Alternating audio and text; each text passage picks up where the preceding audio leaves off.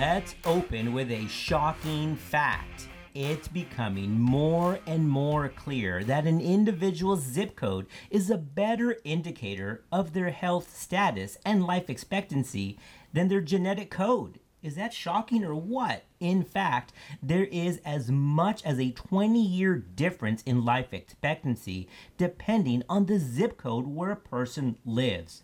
This is because the zip code often defines the social determinants of health in that specific geographic area. So, in this podcast, we're going to cover social determinants of health. I didn't train with that topic, but joining me to discuss how important SDH's social determinants of health actually is, is none other than Dr. Rob Carpenter. Howdy, everybody.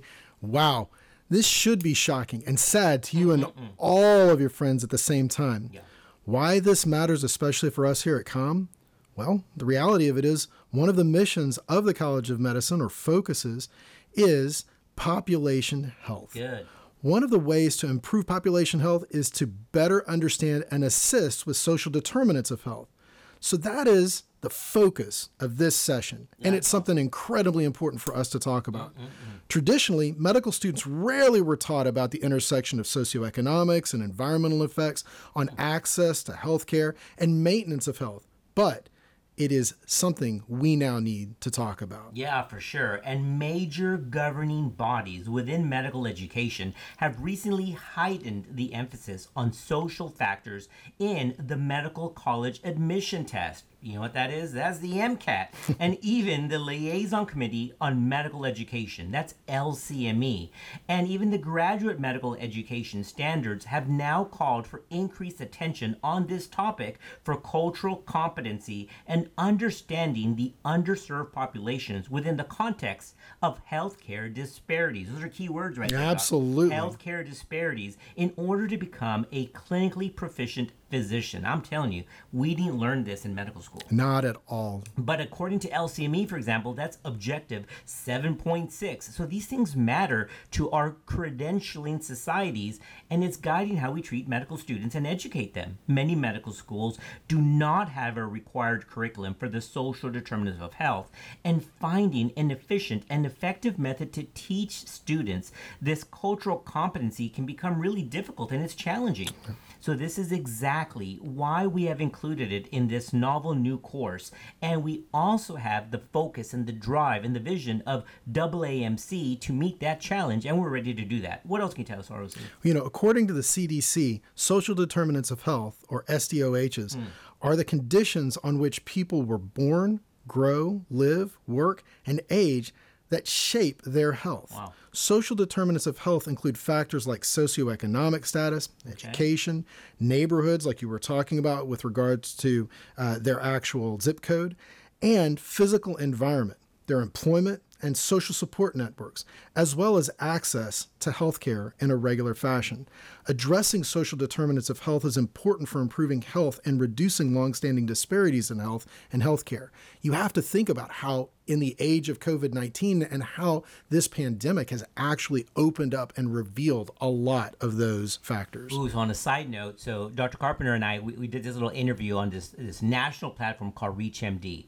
And you know, when you see on the news, you got to take everything with a grain of salt, right? The news is it is very encouraging. Wow, you know, vaccinations are up against COVID. That's Absolutely. fantastic.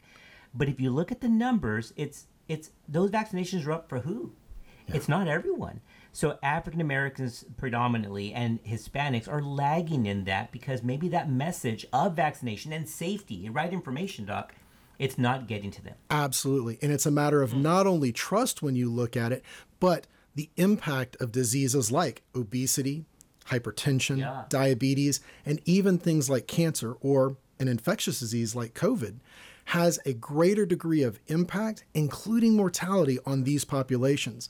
So, this is real world, ladies and gentlemen, and it's something that you're going to be impacting and hopefully infecting change about for the rest of your careers. That's good. So, resources that enhance quality of life can have a significant influence on population health outcomes. So, examples of these resources include safe and affordable housing. Think about it. What if your house has a bunch of mold? Yeah, Right? You- You, absolutely. don't have resources to fix it. No, absolutely. So eh, again, guys, it's one thing, and I, I got to be honest, it's very humbling to know look when it's so easy for us we, we write a prescription or we put it in the emr and we just assume it's going to get filled. What if they don't have any money to fill it? Absolutely so or no are, car to be able to no get car there. to go to the pharmacy. Yeah. these are this is real world guys. So we've got to pay attention to this. I'm glad we're talking about this now. Even availability of healthy foods and local access to emergency care or even clinics. Some zip codes don't have clinics Absolutely. You know, and mm. awareness and ways to improve social determinants of health are a key focus across medical specialties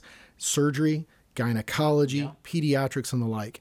The American Medical Association also has a free on ed- education module, yeah. Health Disparities, Social Determinants of Health, mm. which is one of six modules the AMA Education Hub recently released as part of the Health Systems Science Learning Series. That's good. Now, there is an internal sickness of medicine that we got to address. Now, here we go. Now, here's what's rough, guys. Okay, we're going to talk about some touchy feely stuff because nobody likes to talk about it, but it's real. And I got to be honest, I, I actually fought this a, a, long time. Really? Like medicine's better than that. Uh, right? I should get personal. Like, no, no, no. We're, we're healthcare providers. Not us.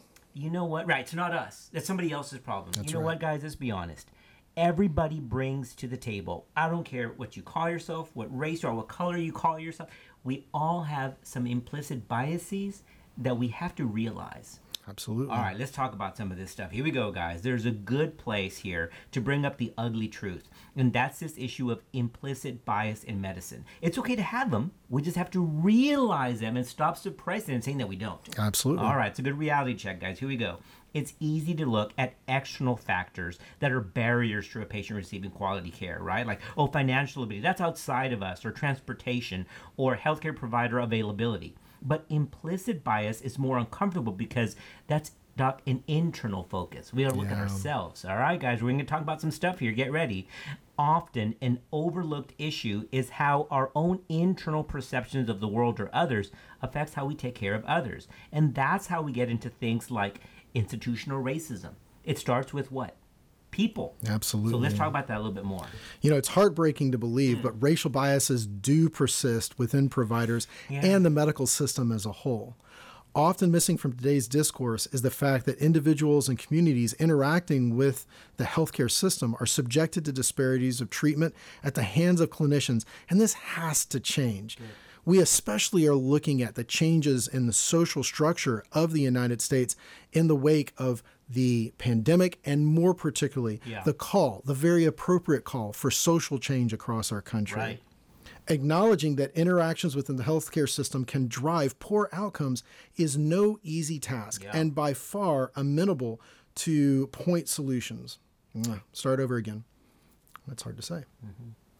Acknowledging that interactions within the healthcare system can drive poor outcomes is no easy task right. and far less amenable to point solutions alone. Yeah. But it starts here with platforms like this Good. to educate and better train future healthcare providers so they will have those conversations. Curriculum designers should include bias training in medical, nursing, and other allied health schools, as well as in hospitals and delivery systems on a regular basis all clinicians and personnel interacting with patients should receive this training so that they are better attuned to the biases that they hold and equipped with skills and tactics to address them and to mitigate the impact that they hold. Oh boy, so now here's something that's very, very close to my neck of the woods. Oh, here we go, yeah. OBGYN. The medical press has made this point with particular attention on disparities in maternal and child health that have led to persistent and devastating outcomes for black women and their babies.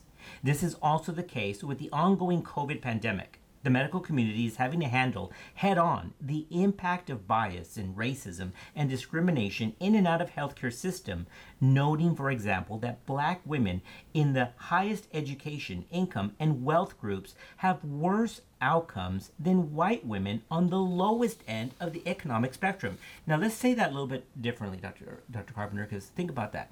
So highest economic strata for african american women have the have worse outcomes than the poorest white woman. Really hard to be able to just explain that away, isn't it? When you look at it, it even goes above and beyond just the individual impact. You're talking about families that perhaps lose their mom, lose their wife, lose their child. But it's also an impact on the society and those individual cultural groups across the board because it gets back to the idea of trust. I'm a general surgeon and bariatric surgeon by training. We already know that uh, African American and Latino women are more likely to suffer obesity than any yeah. other demographic compared. What you have to then look at is that increases their risk for negative outcomes, and you overlay something else that just tips that balance a little bit more, like you know, global pandemic with a coronavirus, mm. and we start seeing that those impacts can be additive.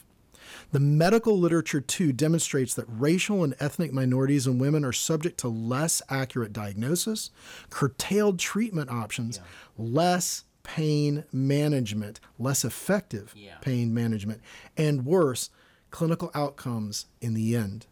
This is true even within the four walls of the healthcare system that we all aspire to when external factors would not be expected to play a major role within our hospitals, our clinics, or our care settings. All right, guys, so we're talking about social determinants of health. And remember, it's very easy. There are internal barriers to good health care, things like implicit bias. And then there's external social determinants of health that can be barriers to health care. So let's dive into some of these external factors here in a little bit more detail, okay? So this is something that all medical students and practicing healthcare professionals should be aware of. According to the AMA, while genetics are responsible for about 30% of a person's health outcome, that's 30, 30%, research shows five social and economic factors that have big influence too. So ROC tells about those. So that's important. Genetics is one thing, but listen to these five factors that can really determine your overall well life expectancy. So one economic stability, and we're going to talk about each of these. Yeah. But education is the second. Health and access to health care. What the community that you live in, and more particularly down to the granular level, what's your neighborhood like? All right, so economic stability, things like poverty and housing stability, food security. Now I, I learned this term called the food desert. Absolutely. This is a real. I didn't know that existed. So these terms are things that we're now starting to educate ourselves on, and that's good because patients will be better for it. For centuries, there has been a strong link between poverty, of course, and poor health outcomes. Also, the unemployment rate affects domestic violence and depression and physical illness and substance abuse. What about education? Well, when you look at it, whether a person has graduated from high school or obtained a higher degree, access to quality early childhood education and literacy also affect health outcomes. Mm. Understanding a patient's literacy level can help you present information in a way that they can not only understand, but process and then utilize to make a decision that's well informed for them. Remember, we're talking about external factors here. So we've covered economic stability and we've covered education. And then third is health insurance or health overall, health insurance coverage, health literacy, and access to health care uh, uh, locations like offices or clinics are all vital external factors that can affect a person's overall health care. For example, low health literacy may make it difficult to navigate the healthcare system, resulting in worse outcomes and higher costs. And that feeds directly into what our next external factor is, which is community. Mm. If you've got someone who can be an advocate for you or that can come along with you and make those yeah. helpful decisions, help you to understand and remember the things that are important, it's, important, it's amazing how much of a difference it can make. Civic participation, workplace co- uh, mm. conditions, incarceration, and cohesion within a community can have immense impact for example, yeah. social cohesion has been shown to result in lower mortality rates. So, having friends, having family, That's and having good. people that are advocates for you and for your family as well. You know what, man? This is a good point. So, this is why, look, I don't know how much of a loner you call yourself. We weren't meant to be alone. No, absolutely. So, humans are social animals. And I think that's one thing that the pandemic has actually shown. This whole time of isolation, what has happened to the rates of depression and anxiety? Oh, they've absolutely gone up. We've been amazed, in fact, that the rates of suicide have not paralleled that. We think that's because of the fact that communities do have internal structure and there is some degree of connectivity using uh, the technology that we have. But the reality of it is loneliness could also fit directly into these categories. Yeah. And we now know that not just in the elderly, but in the young people, especially in the age of COVID, mm. an individual social network or lack thereof has highly is highly tied to health outcomes. For example, lonely or socially isolated seniors are at twice the risk of developing Alzheimer's disease and over three times more likely to suffer from depression. Now is that now we gotta stop there for a minute. Now is that wild or what? So if you have a loved one, really, and they're elderly and they're kind of isolated, you need to check on those folks. Absolutely. This is some real issues. That's incredible. Twice the risk of developing Alzheimer's. So remember, outside of genetics, Yep. So social determinants of health, look how it impacts somebody's health. And of course, next is the neighborhood. This broad category covers housing, transportation, access to healthy foods, access to green space, safe neighborhoods, uh, quality air and quality water. All of these things are big factors that go into a person's overall health.